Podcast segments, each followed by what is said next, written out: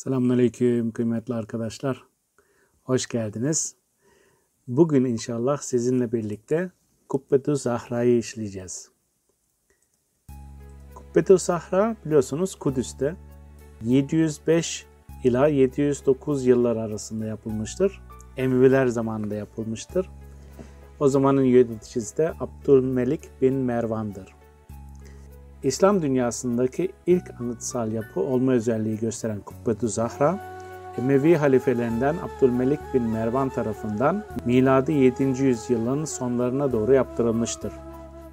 Beytül Makdis'te Tapınak Tepesi olarak isimlendirilen yerde bulunan bu yapı, İslam dünyasında kubbenin bilindiği kadarıyla ilk kez bir yapı elemanı olarak kullanıldığı mimari eserdir. Yapılış amacına dair günümüze gelen iki rivayet mevcut olup, ilki 9. yüzyılın tarihçilerinden ve coğrafyacılarından olan Yakubi'ye dayanır.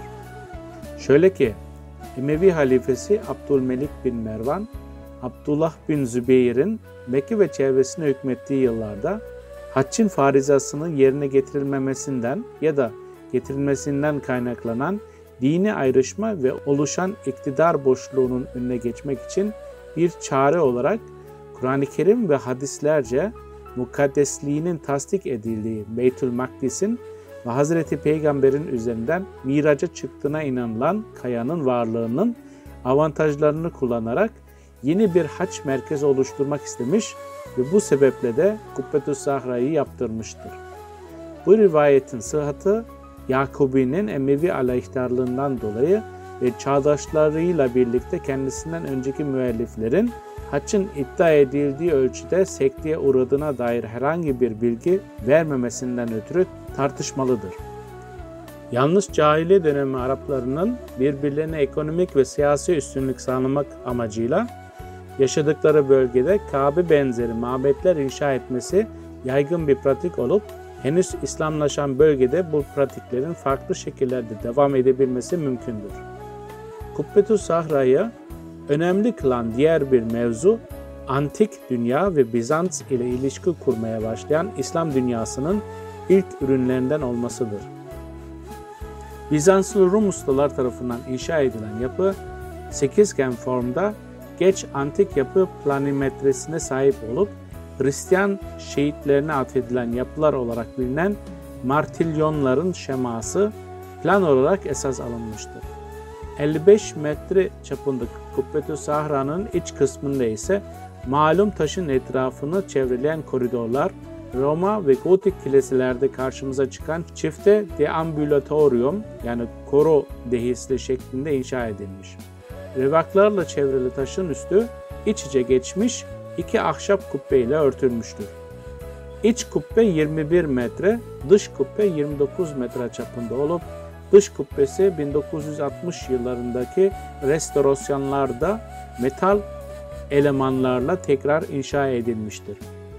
Bugün dünyada hala varlığını sürdüren martilyon şemasına sahip tek yapı olan Kubbetü Sahra, iç kısmında orijinal haline ait antik sütunlardan alınma parçaları da içeren mermer sütunları ve Bizans mozaiklerini muhafaza etmekte beraber dış cephesi bugüne kadar tabi tutulduğu onarımlarla büyük oranda değişmiş ancak yapının Bizans usulü mermer kaplama ile yapılmış zemin katı bugüne kadar varlığını sürdürebilmiştir. Yapının kuşağında ise Emeviler tarafından yazılmış Kur'an-ı Kerim'den sonraki ilk uzun Arapça metin bulunmaktadır. Haçlıların işgali ile birlikte bir süre kilise olarak kullanılan Kubbetü Sahra, Eyyubiler, Memlükler ve Osmanlılar döneminde pek çok defa onarım görmüştür. 1920 yıllarda Mimar Kemalettin Bey'in restorasyonundan sonra yapı bugünkü görünümünü almıştır. Bugün yapının cephesindeki Çinlilerin bir kısmı Osmanlı'dan önce İran'dan gelmiş olup büyük kısmı ise 16. yüzyılda Osmanlılar tarafından yaptırılan Çinlilerdir.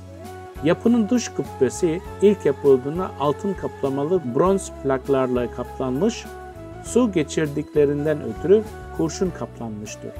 Yaklaşık bin yıl boyunca kurşun kaplı olan Kubbetü Sahra'nın kubbesi 1960'lı yıllarda gerçekleşen restorasyonda alüminyum panellerle kaplanmıştır.